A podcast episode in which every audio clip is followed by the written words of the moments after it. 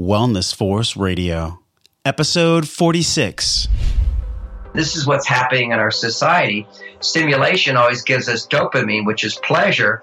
But when it's hyperstimulation, too much stimulation, then normal stimulation is boring and flat and not good enough and not enough and it creates all kind of symptoms. So you see the younger generation, we want all this romantic feeling, which is fantastic, hyperstimulation of romantic feelings. Then suddenly you, you become bored because, and it's not enough, and people move on to another partner rather than being able to create massive pleasure and fulfillment from normal stimulation. Welcome back to another episode. I am your host and digital health coach, Josh Trent. Thanks so much for sharing this small slice of your busy day here with me on the podcast. Wellness Force Radio is where I bring you the most inspiring and passionate experts in wellness, behavior change, and technology. These are the thought leaders. They dedicate their lives to empowering us with the knowledge and tools that drive real transformation in our physical and emotional wellness. Today's show is brought to you by Audible. This month, Audible is giving a free audiobook download and a 30-day free trial at wellnessforce.com slash free book. You can choose from over 180,000 titles in wellness or anything you love, downloaded right to your iPhone, Android, or Kindle. Today's show, we are talking with John Gray about natural solutions for ADHD memory and brain performance, including depression, addiction, and how we show up in our relationships. This conversation is going to hit hard because we go to some profound places in our talk near the end of the show on a new drug that is affecting men's brains more than ever. That new drug is internet porn. A little bit more about John Gray. He is the best selling relationship author of all time let me just say that again. John Gray, the author of Men Are From Mars, Women Are From Venus, is the best selling relationship author of all time and the most trusted voice in relationships today. He's the author of over 17 books, including the New York Times number one best selling book of the last decade Men Are From Mars, Women Are From Venus. His 17 books have sold over 50 million copies in 50 different languages around the world. For more than 35 years, John Gray has conducted public and private seminars for thousands of participants. John has made several guest appearances on Oprah, Good Morning America, The Today Show, Dr. Oz, The CBS Morning Show, Larry King Live, CNN. Basically, John's been all over the world and back. He's been on every show that everyone watches on the planet. So, without any further waiting, I've been waiting for this episode to publish for months myself, and I know there's going to be such connection and profound insight and wisdom that John gives to the audience today. I am so excited to bring on Dr. John Gray. John, welcome to Wellness Force Radio. Thank you so much. It's a real pleasure.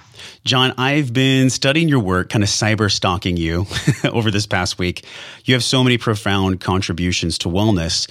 It's no surprise that from 35 plus years of work, I'm sure most of the people in the country know of you, but can you share something fun or interesting that people might not know about you?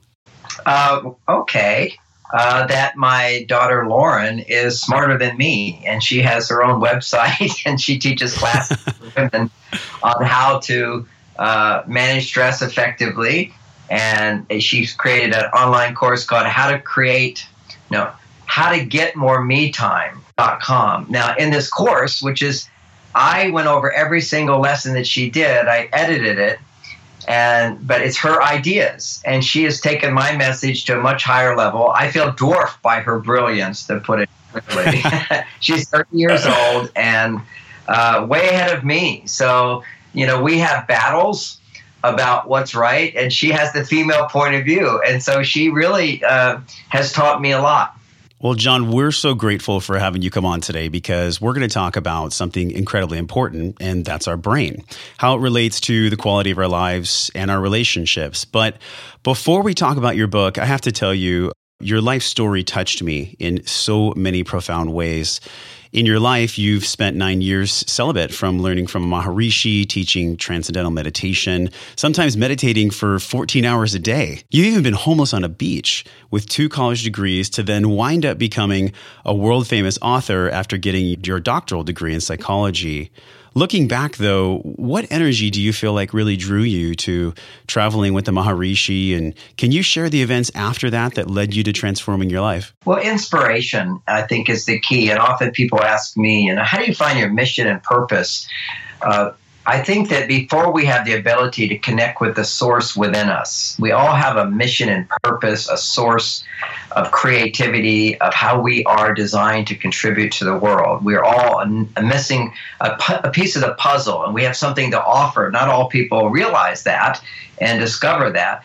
And there's stages of development. And I think, for, at least for me, the, the real clarity is I didn't have that uh, introspective awareness that, that connected with my source so I saw it in somebody else. And I think that's the first stage of it is that you, you become inspired by others. Could be one person, many people, could be books, could be classes, teachers. Uh, but someone who has something out there that awakens something inside and that inspired me tremendously mm. then then you know it's a journey you know they say it's a life is a journey and many many turns we're not really expecting or planning and for me, those journeys always came from painful moments which really connected me to what was most important in life. And, you know, after many years as a yogi and, and a master of meditation, which I do love that I spent that time meditating because I still have an amazing ability to uh, step out of any kind of suffering and enjoy this hmm. 360 degree awareness that just surrounds me and comforts me. However, having said that, I could not be, I was very happy. I was very dedicated, inspired by somebody who was dedicated, inspired by his teacher to lead a very sort of pure, motivated mm-hmm. life. But my brother was bipolar, and I just had to help him, and meditation wasn't enough, and yoga wasn't enough, and spirituality wasn't enough. So I went back to California to study psychology.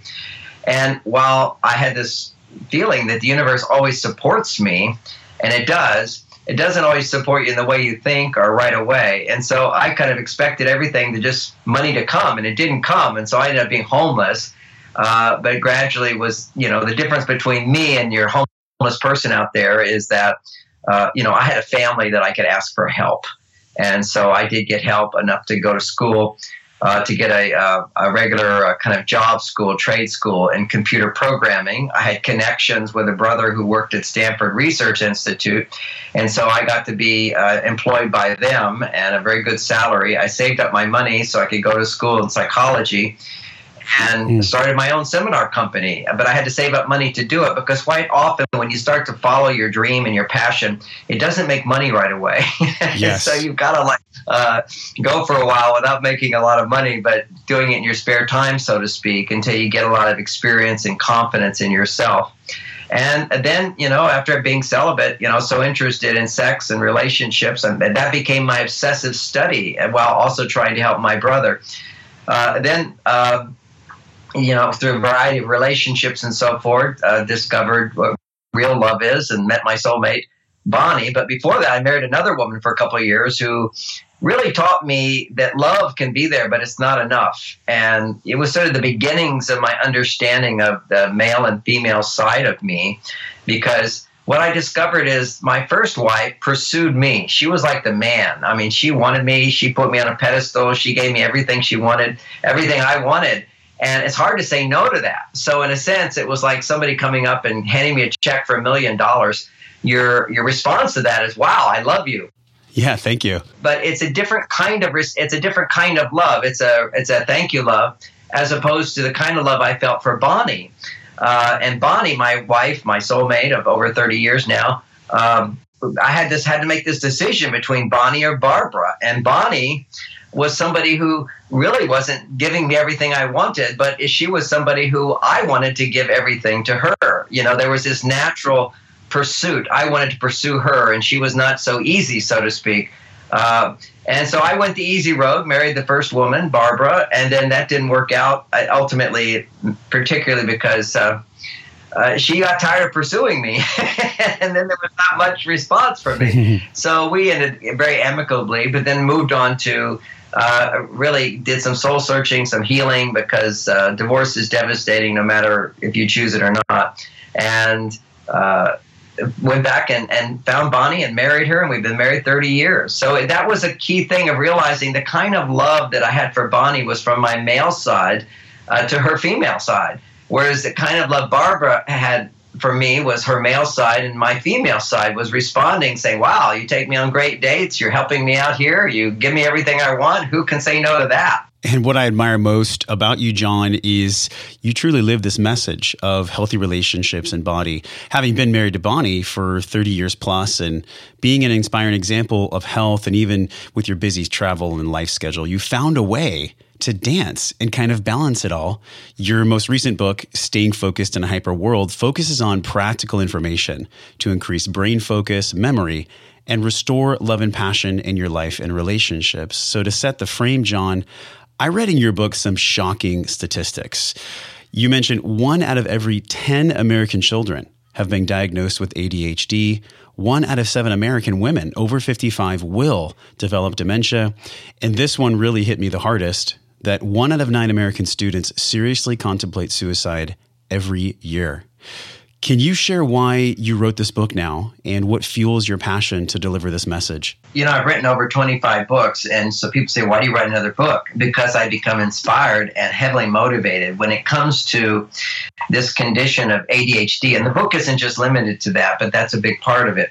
I just saw two PBS specials many years back on ADHD where they describe this phenomena, these experiences of people, whether they're adults in relationship and they can't communicate effectively because of this tendency towards ADHD. It's a and children who really don't do well in school and have behavior problems and learning difficulties and so forth. And the, the show identifies the condition, and that was good that people see something is happening to our children. Something's happening to our younger generation where they can't make commitments in relationships. And something's happening in the older generation where we're feeling dissatisfied and wanting to get divorced because we lose the passion. And then something's happening in the elder generation where everybody's lose, losing their mind. And this is these are all new changes in the last 35 years. So it all comes down to the the different changes in our lifestyle which have occurred over the last 30 years. And what I saw in these PBS specials is they're talking about how this change is create, affecting children. Beautifully done, helping people to realize that you know we are uh, having a big problem here, often identified as ADHD. And then they, the last section, they, they have a whole series of doctors telling parents that it's perfectly safe to take Ritalin and Adderall, and it's not.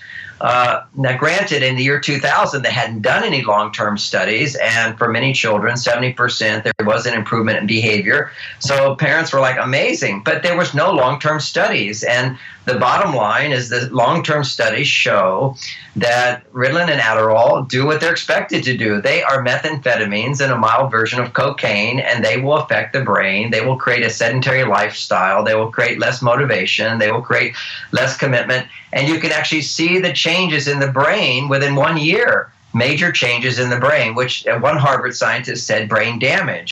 Now, I would not say that. I'd say brain injury and because injury, we have an awareness that we can heal it. So the brain has amazing healing powers, and that's what I've been dedicated to. And you know that was part of the whole thing and then the other side of it was my motivation to write this book is 15 years ago when i turned 50 i had, was diagnosed with parkinson's and it runs in the family uh, and uh, I said, well, I'm not going to take the medication because everybody clearly knows that once you start doing Parkinson medication, the condition gets worse and worse until the medication doesn't help at all. And that's a, a, downward slope. So I researched all the cause of Parkinson's. I figured it out and have really helpful mentors and teachers and alternative researchers and so forth. And then found a natural solution and reversed it. And when I reversed it, my my wife said, "Wow, you have just become a different guy than, than you're the guy I married in the beginning." and I went, "Wow, I, I, didn't notice that much of a difference, but she certainly did, and she pointed it out. Things like."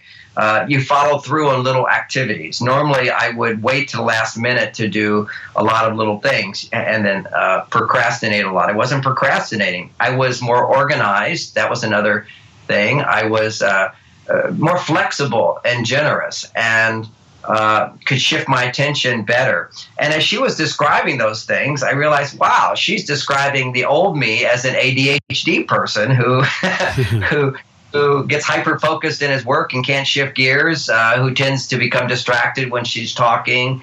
Uh, these are, are intends to procrastinate doing doing things, uh, and and not that that's a bad thing, but those are all one version of symptoms, common symptoms of the ADD symptoms. There's so I went and studied all this. After that, I realized, wow, this is like amazing. The same solution for Parkinson's actually was reversing ADHD type symptoms. Would they reverse all ADHD type symptoms? Because I didn't have them all.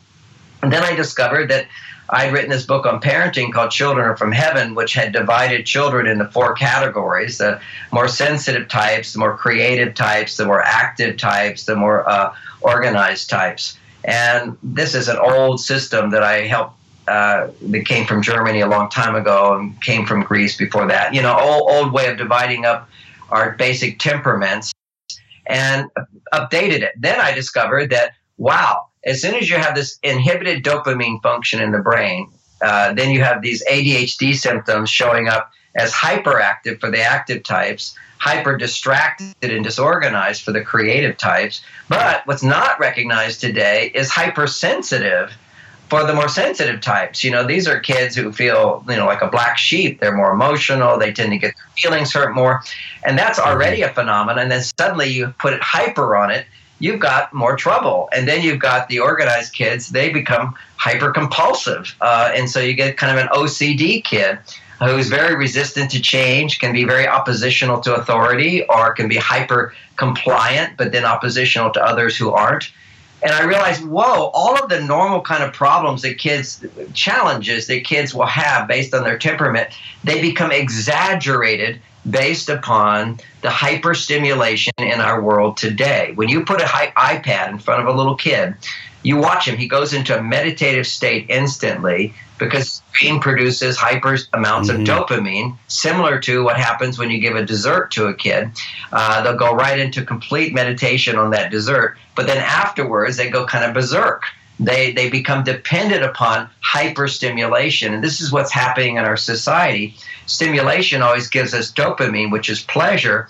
But when it's hyperstimulation, too much stimulation, then normal stimulation is boring and flat and not good enough and not enough and it creates all kind of symptoms. So you see the younger generation, we want all this romantic feeling, which is fantastic, hyperstimulation of romantic feelings.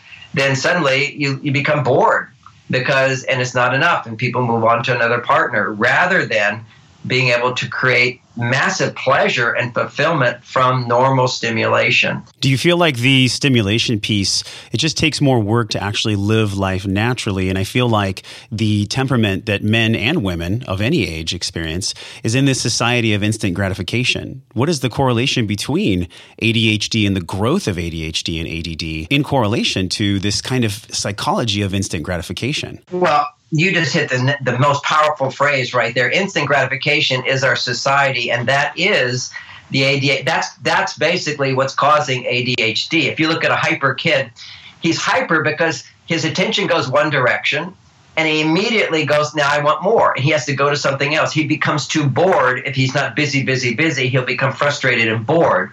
The distracted child always is sort of going to something new and different, new and different to follow through is very difficult. It becomes too boring and flat. There's a resistance to that. So this boredom is basically if we, we demand the instant gratification. And what I explain in the book is the way the brain works. And it's a little tricky. I'll, I want to just attempt it. It's just, it's like when you, you have dopamine, which gives us motivation and pleasure and focus and interest. Anytime we have pleasure, focus, motivation, or interest, the brain is releasing dopamine. Now, when dopamine gets released, you get all that pleasure when it goes into a receptor site. If too much dopamine is released, the body regulates itself and it actually removes your receptor sites. So, an example of this would be if you took cocaine, just one use because it's so stimulating, it produces so much dopamine, you people feel like they're they're Superman. They feel like heroes. They feel great. They feel fabulous. Like I just won the Olympics or something. And that's what dopamine does. But it's too much. And the body says, oh, that was too much. So we're going to take away 30%, 28% of your dopamine function, which now means normal stimulation, like saying, hey, buddy, how you doing? that would be normal social interaction becomes one third as pleasurable. And that means life becomes boring. Same thing happens with sugar. You know, when you eat you know, you give a cookie to a child the first time, one cookie tends to be completely fine. That's all they can eat. They, they go, wow, that was great. But then what happens is you get this desensitizing of dopamine receptors, the eventual downregulation and disappearance of part of your dopamine receptors. And now, in order to feel alive and pleasure and interested and motivated, you need a higher stimulation.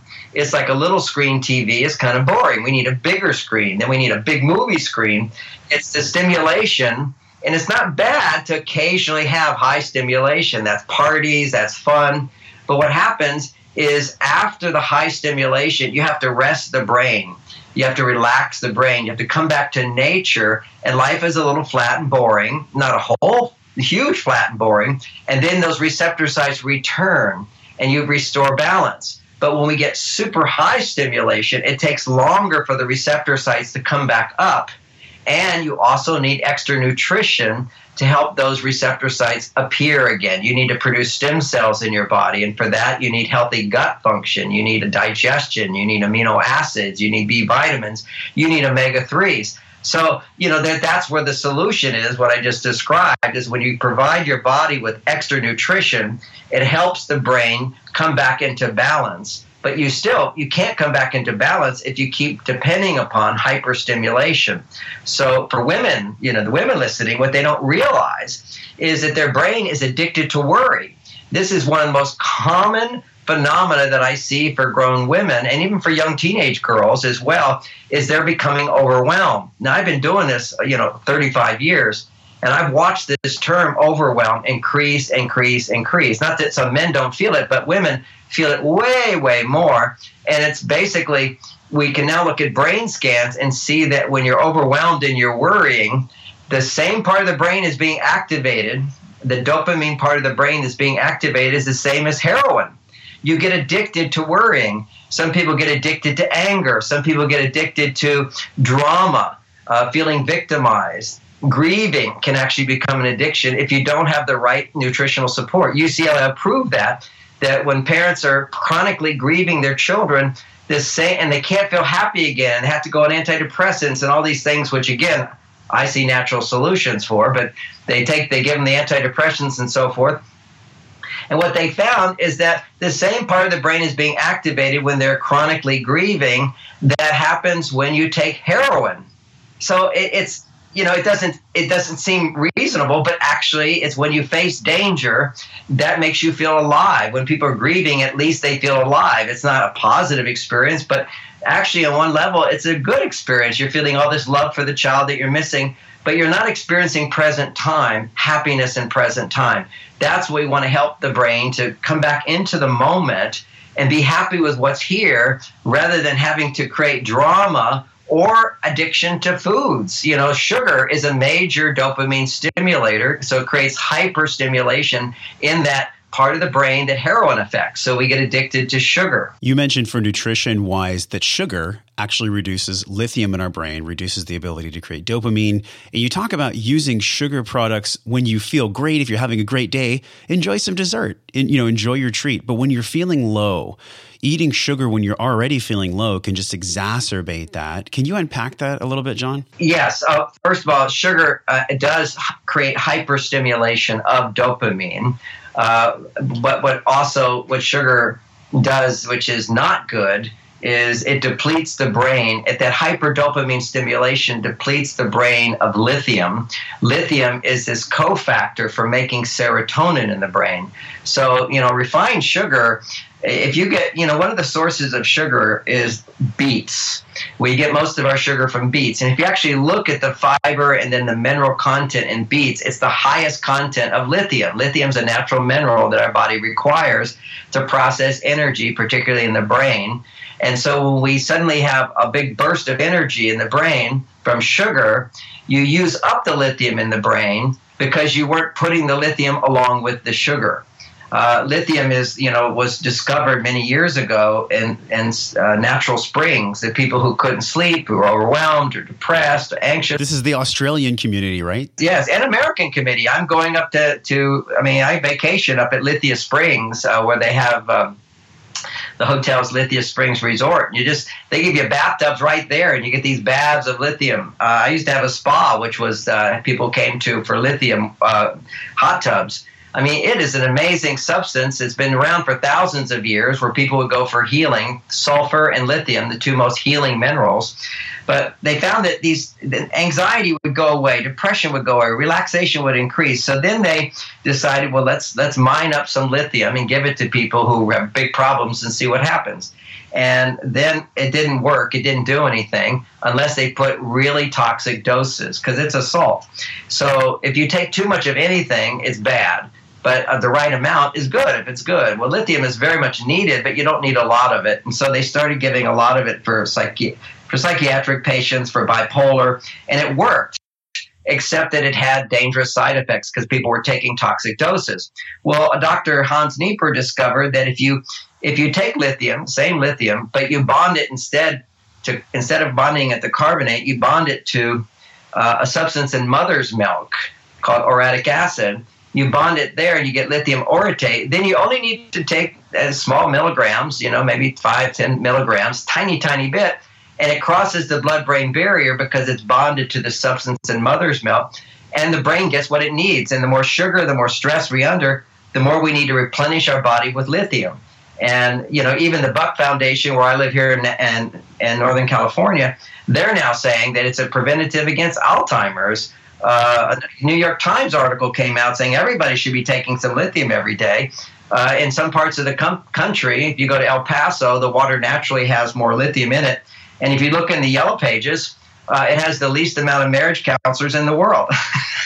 At least in America, uh, it, you know, this is just a substance should that should be there, and uh, as part of our mineral support. Unfortunately, unfortunately, most people don't know that information. And for kids who are hyper, it's one of the immediate helps is lithium orotate, but it needs cofactors as well. Whenever you add more of one thing, you need to add more of other things too. So uh, lithium orotate along with calcium orotate, magnesium orotate, potassium orotate, zinc orotate, those are your basic uh, alkalizing minerals that are so important for the brain to minimize stress.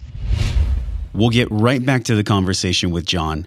I want to give you a free resource to start using some of the information John has mentioned today right away. Whether this show inspired you to start researching brain health, your relationships, addiction, or ADHD, choose an audiobook that relates to you for free this month over at wellnessforce.com slash free book. Audiobooks are the perfect thing for podcast listeners. I know because I run around my life every day listening to podcasts and audiobooks all the time. And audiobooks are the perfect solution to learning new information in our busy life. So head on over to wellnessforce.com slash free book today and grab a copy of something you've wanted to read for a while but haven't had the time to read it. Now, back to the conversation with Dr. John Gray. And then there's another word I talk about in the book that I just want people to hear a bit. It's hard to understand it right away, but it's called uh, oxidative stress. And oxidative stress is associated with every single brain problem, every single health problem. Uh, you'll see, if you go to PubMed, you'll see 150,000 studies showing oxidative stress directly linked to every single health problem in the body. You could basically say another term for oxidative stress is injury to the cells, the death of neurons in the brain. And what causes that? Well, we, it's basic science, and it's it, it can be put very simply because most people are familiar with the term antioxidants. So, what we have, and they're familiar with the term free radicals. Well, free radicals are produced every time your body makes energy, but free radicals are also produced when you have heavy metal toxicity, pesticides, any kind of uh, foreign invader in the body. The body reacts by producing more free radicals. But even good, healthy exercise produces free radicals. It's just a natural byproduct of making energy. Well, when your body makes these free radicals, then your body also makes antioxidants to neutralize those free radicals. They have to be neutralized or balanced again. Now, the number one antioxidant that our body makes is something called glutathione. So glutathione is a term everybody needs to become familiar with. There's 100,000 studies on the government Pub, PubMed um, peer-reviewed research showing that any condition of ADHD, depression, anxiety, loss of memory, uh, heart disease, diabetes, any kind of these chronic conditions that you don't want, you always are directly linked to extremely low or zero levels of glutathione being produced in the body. So you can see, you know, like a, a on YouTube, you can see uh, a Parkinson's patient, for example, whose uh, brain's not functioning, can't talk, can barely walk, and you give them an IV drip. That means you just put uh, glutathione in the vein, and in 10 minutes they're walking and talking. Okay, this is like this amazing substance. But you know, I'm not recommending people to get IV drips of glutathione. What I tell people is how to make it because that next day that Parkinson's patient is going to be right back where they were because your body needs to be making glutathione all the time. And that's a well-known science now. We've got all kinds of natural solutions to help people make glutathione. Uh, but the, the, the, easiest one is undenatured whey protein. It increases it by 400%. But you need other ingredients as well. You need all those good minerals to activate the process. Uh, you need selenium. Uh, these are vitamin D you need, vitamin C you need, vitamin E. So a good multivitamin will help. But alone, it does very little. You need to bring these things together because it's it's like uh, making a meal. You've got to bring all the parts together. You can't just bring in one part. But this glutathione is just amazing to help uh, restore normal brain function. For my Parkinson's, I didn't even realize that the supplements that I was giving myself and the natural solutions, uh, I was just going by what makes my brain feel better. 10 years later, we discovered that actually what I stumbled upon is one of the biggest glutathione producing things, which is this rare substance at the time, 15 years ago. It was a it was undenatured whey protein. That means that it's not been heat processed. Now you can find it more commonly undenatured whey protein. For people that have lactose, though, does that bother them, or does that not have the, the, the protein enzyme in there that irritates? For most people, when you get it raw uh, and it's not heat processed, they can handle it quite wonderfully. Uh, but what I have is a solution for anybody that has the problem. What what what I did is I formulated uh, from you know organic grass fed uh, cows from New Zealand, and it's really good uh, undenatured whey protein. It's the quality makes a big difference. But I, if anybody has any problem with that, then you add enzymes to it. So I have a pre-mix which has a lot of vitamins and enzymes in it. But if you let it sit for 30 minutes to 45 minutes, those enzymes will pre-digest all of that uh, and turn the protein into peptides so they're automatically digested for you. And the research we've done on that has shown that it's around 92 to 94% fully assimilated by the body. Uh, most proteins are only really assimilated like 30 or 40%. So, and most whey proteins are only like 30 to 40%. Here, if you just hmm. let it sit for 30 to 45 minutes with these enzymes that are already in it, it's protease enzymes, and then it bubbles a little bit, and it, it, if you go beyond 45 minutes, it then doesn't taste good. Uh, and you do it without ice. So you make a nice little blended shake. Now you can still get the benefit if you can handle uh, dairy just by making the shake and drinking it down real fast, which is a great convenience food.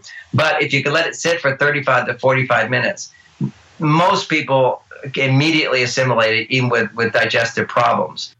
We'll make sure to definitely link that on your site. You talked about a lot of things for nutrition to really healing depression, you know, upregulating glutathione. But I want to shift into some Facebook questions. We actually had some of the audience members ask some specific questions, and I'm excited to see this one that we already touched on when we look at instant gratification. McLean asks Do you feel that sex addiction, by way of having thousands of fetishes online at our fingertips, is actually creating sex addicts in our youth? Oh my gosh, it's huge. Not just sex addicts, but brain injured children, addictive behavior, and also, as we say, uh, a, a, greater tendency for instant gratification and a, and a dependence on overstimulation and the inability to stay turned on to a real woman. You mentioned actually there was a quote in your book that said internet porn from a study. Internet porn is like heroin to the brain. Absolutely, absolutely. You can see it affecting the same part of the brain that heroin affects. It's a it's so intense. I mean, it's one of the most intense things because sex, just sex, uh, is a major dopamine stimulator. But then when you make it internet sex, which is impersonal sex, where you don't have a real person there, what happens mm. is your brain is going to produce massive amounts of dopamine without all of the other hormones that regulate dopamine. Let me give an example of that, which is if if if I'm with my wife my dopamine gets produced, but also my estrogen gets produced, my oxytocin gets produced, uh, pro- prolactin gets produced. Uh, there's all kinds of other things probably as well. Those are things that are easily measurable that regulate dopamine from going too high, from being too intense because you don't want it to be super intense. But when it is super intense, it's a big hit the first time, but then you lose like 20, 30% of your dopamine function. Mm. So next time you become dependent upon that higher dopamine stimulation just to become aroused. And what they've seen online is that people go from one extreme thing to another thing to another thing. They get bored.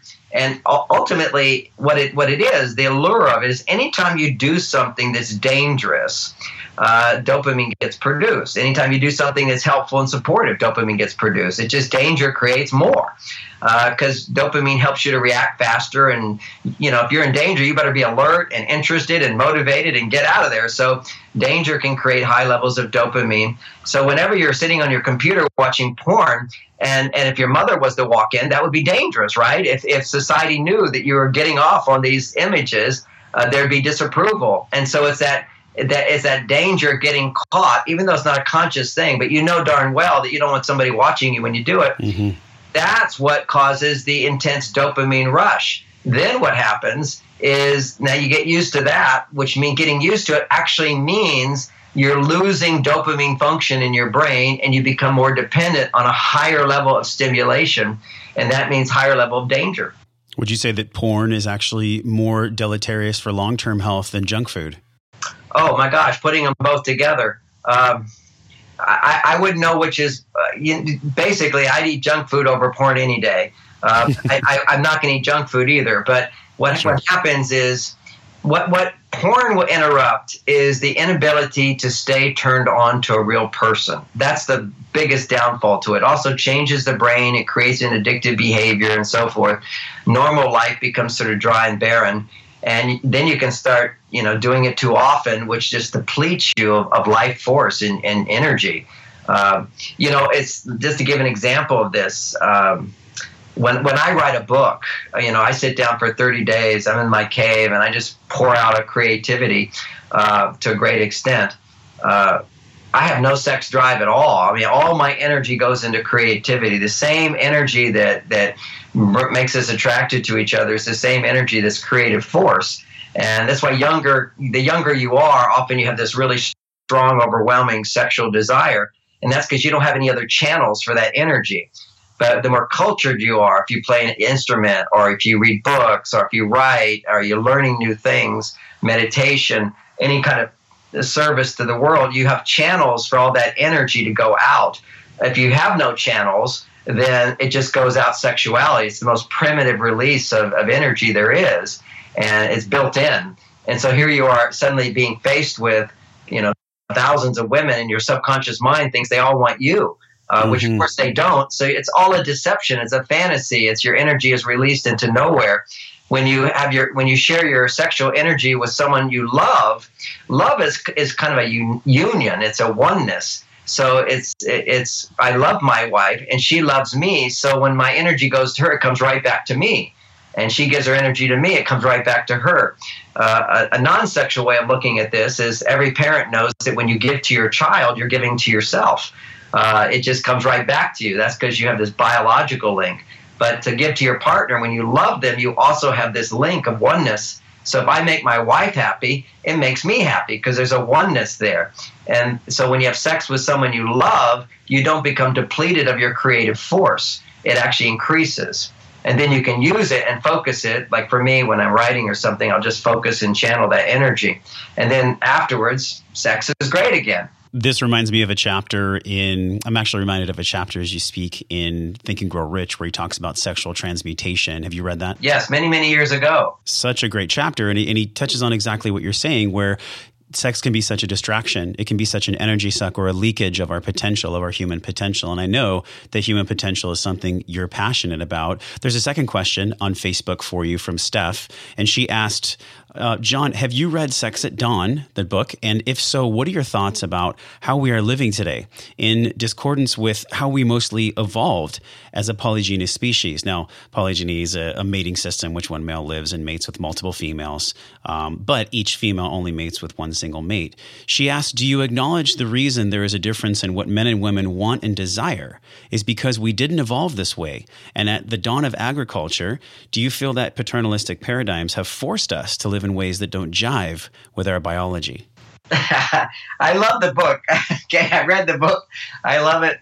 Uh, and, and ironic, I think it's four authors, and you kind of get a sense that they don't really have an answer to that. They're posing the, the, the situation, and I do have an answer from at least my own point of view. I, I work, what works for me is the understanding that if I was just my monkey brain and my primitive brain, which has evolved for millions of years, if I was just that, then all of those old systems would be very appropriate.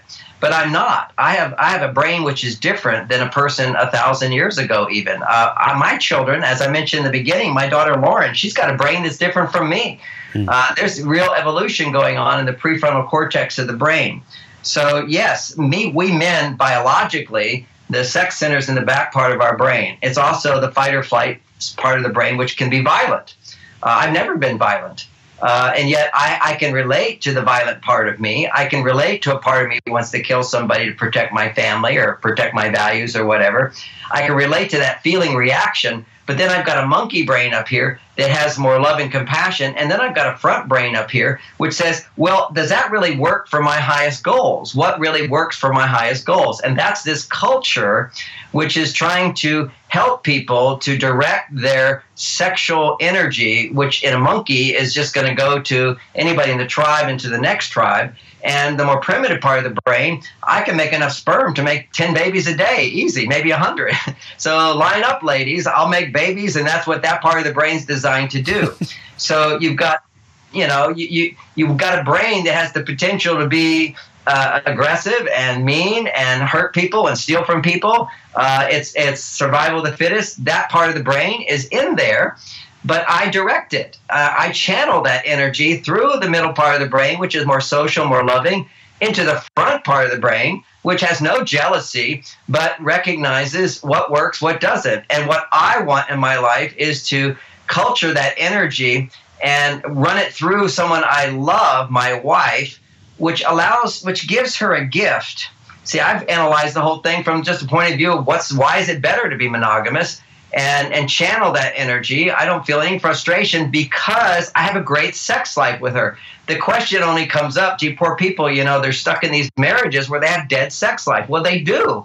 And people today say, I want to be alive. And I meet somebody else, I'm going to feel alive. It, it comes up because you have no history with that person of resentments and betrayal and being disappointed. But what I see, our journey in life is to learn to find forgiveness and to love and when somebody makes mistakes, how to forgive them, how to bring out the best in them, how to take responsibility for your mistakes, how to grow together without resentments, without rejection, without suppression. And that's really what all this personal growth is about is to be shining light of love. And the hardest person to love after 30 years or 15 years or 5 years is the person you're living with. Because when you're intimate with someone, it's it's like dancing closer to someone. You, are going to have greater chance of stepping on them. it's just the way it is. To be sexually open to somebody after many, many years is a great accomplishment and task because what it's saying is, I'm still letting you affect me. Because clearly, in the beginning of a relationship, there's sort of this illusion. Uh, there is a massive amount of dopamine that gets produced because it's newness. And there's a massive amount of serotonin that gets produced because you have no history. So you have no records of failure with this person or being rejected. But that's really like a drug trip. Uh, it's an altered state that just because it's new, you get to experience that. And certainly there's a feeling of aliveness but there is going to be this depletion because the energy doesn't come back to you. But what real love is, is to be able to say to somebody, and I remember when my wife said this to me seven years into our marriage, it was such a moment for me. We had just had great sex, and I said to her, you know, I said, honey, that was that was that was as good as it was in the beginning. Wow, that was great. And she said, and, and she said, well, I thought she thought it was much better than the beginning. what are you talking about? And she says, well, this is seven years we've been married. Uh, you've seen the best of me and you've seen the worst of me, and you still adore me. That's what makes sex great. And then I went, wow, that was like, it, it was true. You know, it kind of opened my awareness to sex is so much richer when you love the person. Now, we all know how good it is to have sex with someone you love, but there's fantasy love where you don't really know who they are. You imagine who they are. And then life sets in all these disappointments, and real life sets in, and frustrations happen, and upsets, arguments happen. But when you can come back to forgiveness and then embrace that person uh, who's pushed all your buttons and will continue to have the ability to push all your buttons and then let it go that's mastery. And that's what we have as an option. I think it will uh, allows people to feel happier mm. uh, more alive more fulfilled and keeps the family together. There's a great wisdom in monogamy just to keep the family together. Uh, that's a huge thing. A little boy a little girl getting to see mommy and daddy loving each other. And a lot of people say well what about mommy and daddy? Don't love each other. Why should they stay together? I completely agree but my answer is hey, why don't you think beyond yourself, if possible, and stay married for your children, but not just stay together for your children, but make your relationship work for your children. Now, some relationships will never work, and people are just too immature, or one partner is too immature to make it work, and the other partner says, okay, I deserve better, and move on. I'm not against that at all. But we should at least use our children, if we have children, as a motivating factor to get help to learn to do self introspection, to learn to find love again. And then when your heart is open and you realize that you just can't get what you need from your partner, certainly move on. We all make mistakes in picking the person that we want to be with. And sometimes we, we, we get involved with somebody to learn lessons. I mean, I've been divorced, I know what it's through. I was with the wrong person, but now I'm with the right person. I'm going to have to check out your soulmate seminar. I actually just got out of a two year relationship where I'm working on some things myself in my development. But I definitely was sparked in my chest from some of the things you said about commitment and how we show up. And is it really something that can be fixed for the long term, like how we're actually approaching that relationship from a place of maturity. So thanks for that. We all go through relationship issues, I feel like. I want to transition, John. This is the last part of the show, and this is seven for seven. It's just seven quick questions for seven top of mind answers. And I'm excited to see what you're going to say on some of them. If there was one thing you could change about the health and wellness industry, what would it be and why? Uh, transparency to show people that drugs are hurting them and that natural solutions there's hundreds and hundreds of thousands of studies showing their benefits. And you hear again and again on the news that these there's no research showing that vitamins and supplements and herbs help anybody which is complete nonsense. Who has been one of your greatest mentors in life? Well i have to give it to uh, maharishi was my guru in my 20s uh, he certainly uh, inspired me to to go on a, a, a, journey of personal growth. What is your favorite routine in the morning for your personal wellness? Uh, my favorite routine is I wake up and I meditate. Uh, I love, love, love to meditate. And I also love, love, love to take a, a nice long hot shower. That's much different than the cold floor that you slept on with the Maharishi. That's right. I used to take a cold shower, a cold bath every morning and sleep on the floor. Uh, what is one of the what is one of the best books you've ever read, or maybe even the best? Well, I think that there's lots of really great books, but the most inspirational book, again, uh, when I was younger, was Autobiography of a Yogi. Uh, uh it was. Um, inspired me to see that there's more possibilities to life than I thought, and that kind of blew my mind. And prior to that, I was always reading Marvel comics, so it was kind of like on the same line. you know, be a superhero, have powers, uh, and so that then inspired me to find that you know connecting with spirit was a wonderful uh, uh, way to increase your potential to be successful, to be fulfilled, to be a contribution in the world, to live happily ever after. When you feel stress or encounter roadblocks, what is a certain mantra or personal message you tell yourself to get through life's difficulties? You know, I have a, a theme in my life that has helped me enormously. And I, I thank my mother for this. It, she lived it and she also spoke it occasionally. And she said that you always will have what you need in life. And if you don't, you're looking in the wrong direction. And that creates a context of turning every upset, every disappointment into a lesson to learn so that I can then create more in this world. And it gives me awareness that I have a relationship with the universe it supports me as I support it. And you support it by finding love and finding forgiveness and taking uh, bold acts of courage uh, to follow what you want to do and, and not to run away. Mm. So it's, it's that feeling of, of, I'm not alone in this world, but I'm uh, cared for by not just people around me, but the universe itself.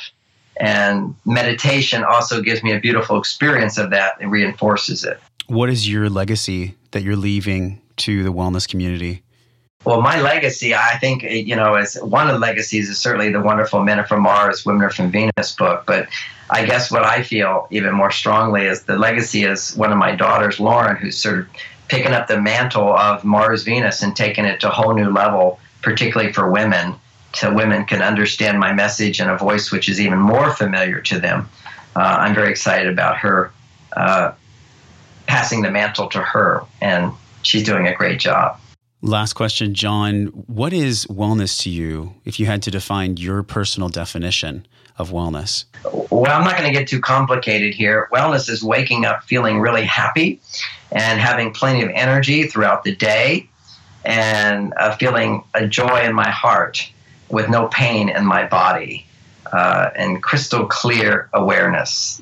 That's wellness. And you know, I just think about yesterday. It was a perfect day. You know, I was productive all day long. There wasn't a moment that I didn't love. And, you know, it was blue skies and sunshine outside. And I'm surrounded by people that love me and I love them and I work hard. Uh, that's wellness and with no complaints. John Gray, thank you so much for coming on the show. You can look at John's book at marsvenus.com. It's Staying Focused in a Hyper World, as well as, John, you're going to be in the Rise Up film with Jack Canfield, Adam Markel, and Jake Ducey coming up. Can you really quickly just tell us why you chose to be in that? Well, they invited me. uh, and those are all my friends. And, uh, any opportunity for me to share my message with the world that's congruent with my message, I'm very happy to do. So that's why I picked that one. Well, John, thanks so much. I just want to take a moment here and breathe and just give you such gratitude for what you've created in the wellness community. You've been serving for almost 40 years. And I, I even mentioned to you in the pre recording, I think my parents have a copy of your first book. And I just want to thank you from Wellness Force Radio. I know you're going to impact many of lives for the next few years as people go over this recording. So thanks for what you do and your contribution. Uh, Josh, thank you for inviting me. Keep up the great work. Thanks so much for listening to the show. If you enjoyed today's episode, let your voice be heard. Leave us a quick review on iTunes by just tapping the show logo right there on your iPhone. You'll see a review link in purple that says review Hit that, it'll take you right to the screen where you can leave your words that I'll read live on the next episode. Now you get to go and have an amazing day with all the tools and inspiration you learn from Dr. John Gray and every other guest that's been on the show. And until I see you again real soon, I'm wishing you love and wellness